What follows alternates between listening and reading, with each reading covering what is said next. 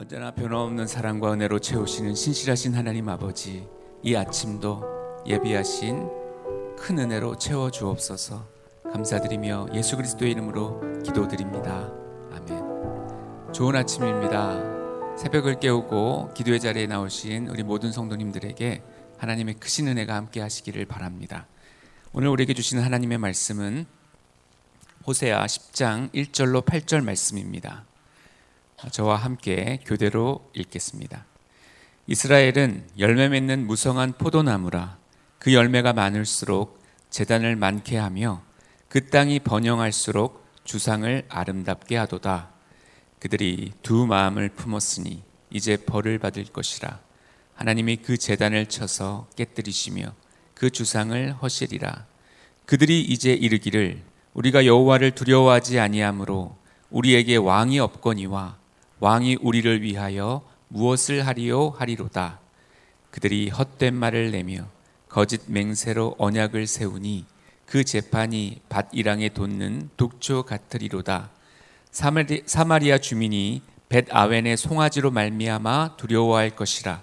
그 백성이 슬퍼하며 그것을 기뻐하던 제사장들도 슬퍼하리니 이는 그의 영광이 떠나감이며 그 송아지는 아스르로 옮겨다가 예물로 야렙 왕에게 드리리니 에브라임은 수치를 받을 것이요 이스라엘은 자기들의 계책을 부끄러워할 것이며 사마리아 왕은 물 위에 있는 거품같이 멸망할 것이며 이스라엘의 죄 곧 아웬의 산당은 파괴되어 가시와 찔레가 그 재단 위에 날 것이니 그때 그들이 산더러 우리를 가리라 할 것이요 작은 산더러 우리 위에 무너지라 하리라 아멘.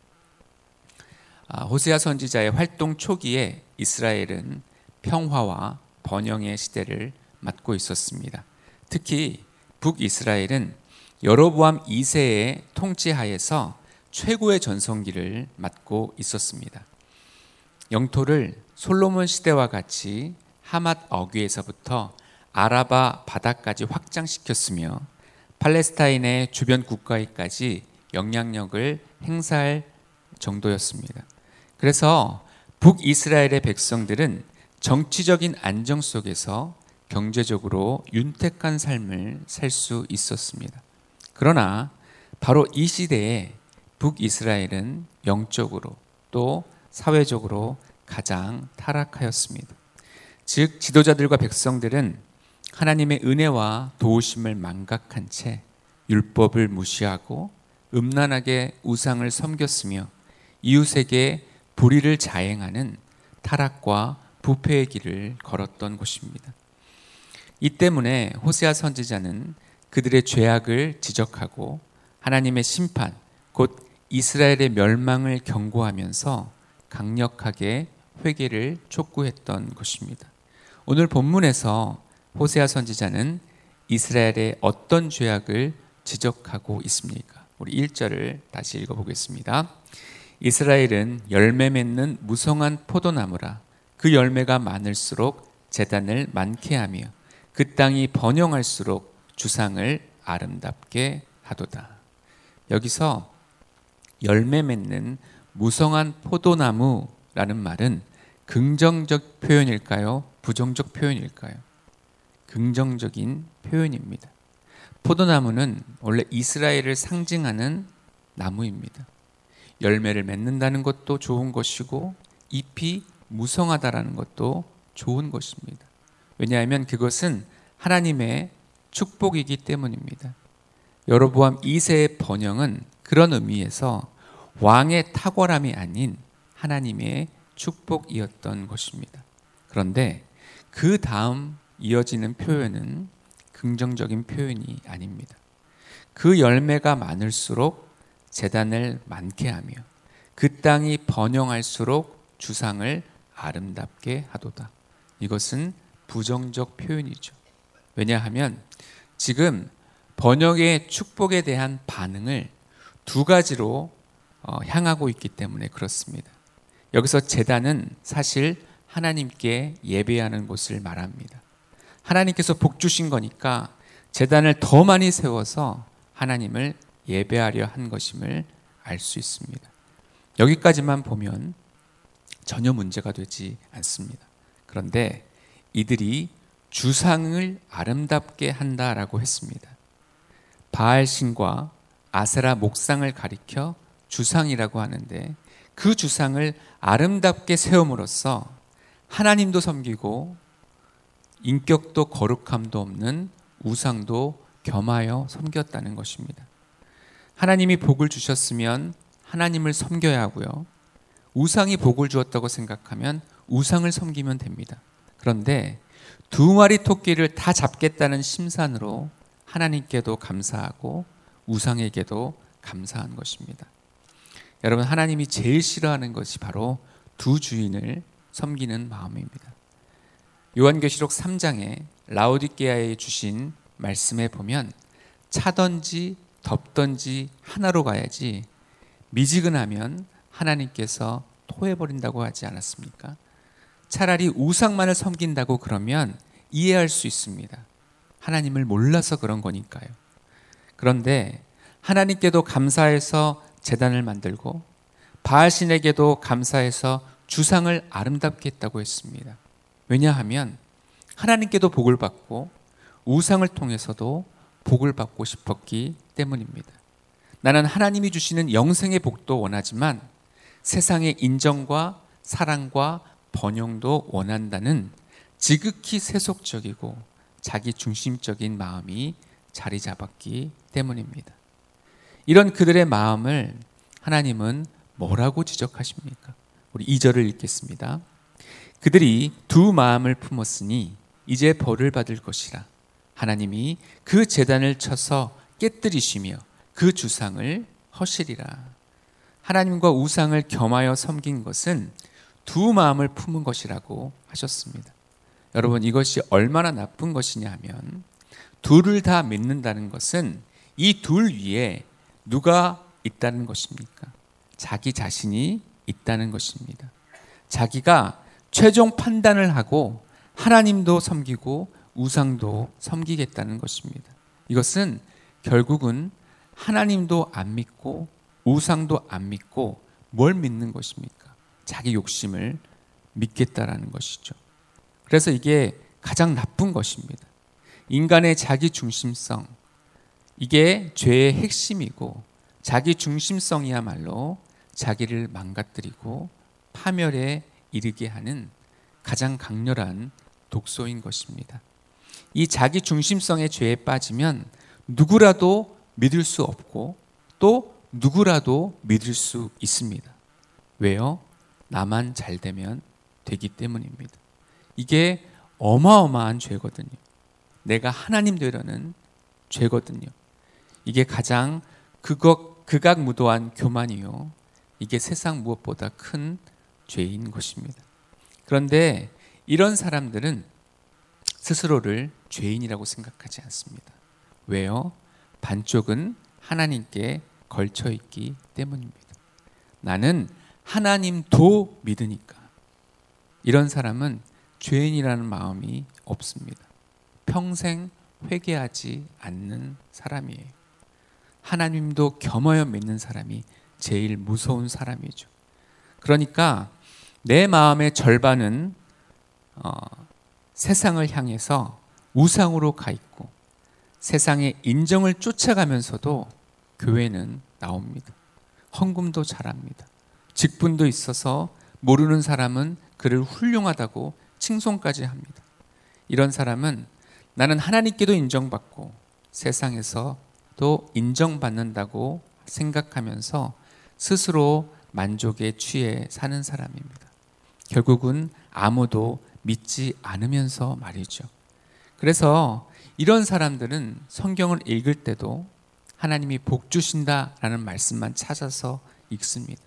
하나님이 나를 위로하신다는 말씀만 찾아서 읽죠. 그러면서 성경에서도 위로받기를 원하고 한때는 세상에 취해서 세상 사람들과 어울리면서 세상의 위로도 받기를 원하는 것입니다. 그러면서 자기는 합리적이라고 생각하고 굉장히 세련되었다고 생각하고 이 시대의 지혜로운 크리스찬인 양 생각한다는 것입니다. 오늘날 이런 어, 안타까운 크리스찬들이 많이 있다는 것이에요. 그런 자들에게 하나님의 준엄한 심판은 기다리고 있습니다. 하나님의 벌을 받을 것입니다. 하나님께서 주도하셔서 거칠애로 하나님을 섬기는 재단도 쳐서 깨뜨리실 것이고 우상을 섬기는 주상도 헐어버리실 것입니다. 이렇게 재단이 무너지고 주상이 헐리는 날은 바로 심판의 날입니다. 북이스라엘이 멸망하게 되는 순간이죠. 그때 이 북이스라엘 백성은 이렇게 탄식할 것이라고 말합니다. 깨달음의 후회의 고백이죠. 우리 3절을 읽겠습니다. 그들이 이제 이르기를 우리가 여호와를 두려워하지 아니하므로 우리에게 왕이 없거니와 왕이 우리를 위하여 무엇을 하리요 하리로다. 하나님께서 파멸을 그 땅에 가져왔을 때 사람들은 하나님을 두려워하지 않은 결과 자기들이 세운 왕이 실패해서 끌려가 사라져 없게 되었음을 알게 되었다는 말입니다. 그러면서 그때 가서야 깨닫게 되는 것은 인간이 세운 왕은 나라가 멸망하는 과정에서 아무런 도움이 되지 않는다는 것입니다. 정치력, 군사력, 외교력도 하나님께서 지켜주시지 않으면 아무런 소용이 없다는 것을 깨닫게 된다는 것입니다. 이처럼 하나님의 심판이라는 것은 다만 벌을 주는 것에 그치지 않고 이스라엘 백성들의 헛된 생각, 잘못된 것을 깨닫게 하는 가르침이 이 심판 안에 들어 있다는 것입니다. 그런 면에서 하나님의 심판은 공의롭고 은혜로운 것입니다. 그들이 하나님을 두려워하지 않고 두 마음을 품으니까 이스라엘 백성들의 삶이 타락하게 됩니다. 우리 4절을 읽겠습니다. 그들이 헛된 말을 내며 거짓 맹세로 언약을 세우니 그 재판이 밭 이랑에 돋는 독초 같으리로다. 아, 말의 진실성이 없이 헛된 말을 하고 맹세를 어김으로써 언약을 파기하는 것이 일상이 되었던 것입니다. 어, 여기서 재, 재판이 밭이랑에 돋는 독초 같다는 말은 두 가지로 해석이 가능합니다. 영어 성경에서처럼 억울함을 호소하는 고소, 로숫으로도 해석이 가능하고 한글 성경처럼 악을 벌하기, 벌하기 위한 심판으로도 해석이 가능합니다. 그렇다면 번영 속에서 공의가 사라져서 억울한 사람들이 끊임없이 소송을 걸어오고 하나님의 심판이 이제 임박했음을 경고하고 있는 것 둘 다 가능한 것입니다. 여러분, 독초가 산속 깊숙이 있으면 문제가 되지 않습니다. 그런데 밭 이랑에 독초가 돋으면 밭 이랑에서 그걸 채소인 줄 알고 먹다가 그걸 먹는 사람들은 다 죽는 것 아니겠습니까? 그러니까 헛된 말과 거짓 맹세는 사회를 혼란에 빠뜨리고 하나님의 준엄한 심판을 자초하게 된다는 것입니다. 이스라엘이 금송아지를 숭배한 대가는 무엇이었을까요? 우리 5절을 읽겠습니다. 사마리아 주민이 벳 아웬의 송아지로 말미암아 두려워할 것이라. 그 백성이 슬퍼하며 그것을 기뻐하는 제사장들도 슬퍼하리니 이는 그의 영광이 떠나감이며 여기서 벳 아웬은 베델입니다. 베델에 금송아지가 있거든요. 누가 금송아지를 베델에 만들었습니까? 북이스라엘의 초대왕 여로보암이 만들었습니다. 예루살렘으로 제사하고 예배하러 가지 못하게 하려고 베델에 금송아지를 만든 것입니다. 그래서 하나님의 집 베델을 호세아는 지금 뭐라고 부르고 있느냐 하면 바로 벳 아웬이라고 부릅니다. 사악한 우상의 집이라고 일컫고 있는 것입니다. 이 벳 아웬의 송아지로 말미암아 두려워할 것이다라고 하는 것은 자기들이 신이라고 떠받들던 송아지 신이 자기들을 구원해 줄 수 없다는 걸 알았기 때문입니다. 수호신의 역할을 해주지 못하고 다 같이 망하게 되자 이제는 두려움에 떨고 있는 모습을 볼 수 있습니다. 그리고 이 두려움은 나중에는 슬픔으로 변하게 됩니다. 백성들도 슬퍼하게 되고 우상을 기뻐하던 제사장들도 슬퍼하게 됩니다. 제사장들은 자기 직업을 잃고 자기들이 누리던 영예를 잃게 되어 슬퍼한다는 것입니다. 이 송아지 형상은 어떻게 됩니까? 6절을 읽겠습니다. 그 송아지는 아수르로 옮겨다가 예물로 야렙 왕에게 드리리니 에브라임은 수치를 받을 것이요 이스라엘은 자기들의 계책을 부끄러워할 것이며 여기에 송아지는 이스라엘 백성들이 여호와라고 여겼던 신입니다. 그 신을 아수르로 옮겨서 예물로 야렙 왕에게 드린다고 했습니다. 야렙 왕은 싸움의 왕이라는 뜻으로 이 아수르 왕을 말하는 것이죠. 이 아수르 왕에게 조공으로 이 송아지를 바친다라고 하는 것입니다. 상황이 불리해지니까 자기 신도 아수르 왕에게 바친 것을 볼 때 결국 이스라엘은 하나님도 믿지 않은 것입니다. 자기들의 안정과 행복이 신보다 더 중요했던 것입니다. 그래서 이 에브라임은 수치를 받을 것이에요. 처절하게 무너져 내릴 것, 것이기 때문입니다. 이스라엘은 자기들의 계책, 즉 금송아지를 단과 베델에 설치하여 우상과 하나님을 겸하여 섬긴 사실에 대해서 부끄러워하게 될 것을 말씀하고 있는 것입니다. 결국 이러한 이스라엘의 비참한 멸망은 이스라엘 백성들의 탄식으로 드러납니다. 우리 7절과 8절을 읽겠습니다. 사마리아 왕은 물 위에 있는 거품같이 멸망할 것이며 이스라엘의 죄, 곧 아웬의 산당은 파괴되어 가시와 찔레가 그 재단 위에 날 것이니 그때 그들이 산더러 우리를 가리라 할 것이요 작은 산더러 우리 위에 무너지라 하리라. 사마리아 왕은 물거품처럼 멸망한다고 했습니다. 물 위의 거품을 한자로 수포라고 하지 않습니까? 수포로 돌아가듯 허망하고 멸망하게 아, 허망하게 멸망하고 멸망하고 말 것을 지금 예언하고 있는 것입니다. 이스라엘의 죄의 상징인 이 아웬의 산당은 파괴될 것이고 그래서 가시와 찔레가 재단 위에 나 있는 폐허가 된 모습을 보여주고 있습니다. 이 아수르 제국의 잔혹함은 세계사에서도 유명합니다. 이러한 잔혹함을 대하는 북이스라엘 백성들의 탄식은 수치와 괴로움으로 인해 죽느니 차라리 산사태로 나서 깔려 죽는 편이 낫다고 탄식하게 되는 것을 말씀하고 있는 것입니다. 말씀을 정리하겠습니다. 숱한 하나님의 경고에도 불구하고 북이스라엘은 두 마음을 품고 하나님도 섬기고 바알도 섬기는 길에서 돌이키지 않았습니다. 그 결과 사회의 질서는 무너져 내렸고 부정과 부패와 원성이 가득한 사회가 되었습니다. 호세아 선지자의 외침을 듣고 돌이키지 않고 회개하지 않았기에 불과 30년도 안 돼서 이스라엘은 멸망하고 말았던 것입니다. 그때서야 그들은 우리가 여호와를 두려워하지 않아서 이 모든 사단이 일어났구나라고 하는 것을 깨닫게 될 것이라는 것입니다. 하나님을 믿는다고 하는데 하나님의 공의, 하나님의 정의와 정반대로 가고 있고 하나님을 믿는다고 하면서 인애와 사랑은 전혀 찾아볼 수가 없는 그런 상태였습니다. 왜냐하면 자기가 자기 인생의 주인이 되어 있었기 때문입니다. 내가 죽지 않는 한 하나님은 결코 주인이 되실 수가 없습니다.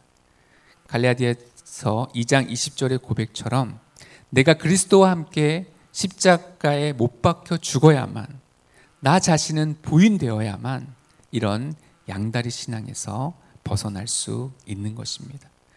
사랑하는 성도 여러분, 우리 하나님은 좋으신 분입니다.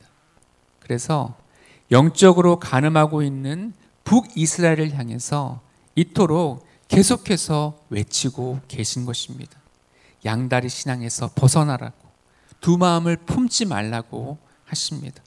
우리 모두는 한 분 하나님만 섬기는 자가 되어야 될 줄 믿습니다. 영생의 복만이 아니라 이 땅의 번영도 주관하시는 분은 오직 하나님 한 분이십니다. 주님이 나를 어디로 보내셔도 갈 수 있고 어떤 핍박과 오해가 나를 힘들게 한다 할지라도 그런 상황마저도 받아들일 수 있는 사람이 바로 하나님이 주인 된 인생인 줄 믿습니다. 내가 주인 될 때 그 인생은 불행해집니다. 공유와 사랑도 멀리하게 되고 거짓과 허탄함으로 자멸하고 마는 것입니다. 하지만 우리 하나님이 내 삶의 주인 되실 때 우리 인생은 참 만족을 누리고 진정한 성공과 평강을 누리게 될 줄 믿습니다. 기도하겠습니다. 사랑의 하나님 아버지, 오늘 말씀을 통해 우리의 신앙을 다시 돌아보게 하여 주시니 감사를 드립니다. 하나님을 주인이라고 말은 하지만 실상은 내가 내 삶의 보좌에 앉아서 내가 주인된 삶을 살 때가 많았음을 고백합니다. 영적으로도 복을 받고 세상적으로도 성공하고 싶어 하는 것이 두 마음이라는 것을 깨닫습니다. 날마다 주님의 자비와 사랑으로 이 양다리 신앙에서 벗어날 수 있도록 주님 우리를 이끌어 주시옵소서. 오직 하나님만을 섬기며 어떠한 시련과 고통 속에서도 낙심하지 말고 주님 뜻 안에서 이겨내게 하여 주옵소서. 감사드리며 예수님의 이름으로 기도드립니다. 아멘.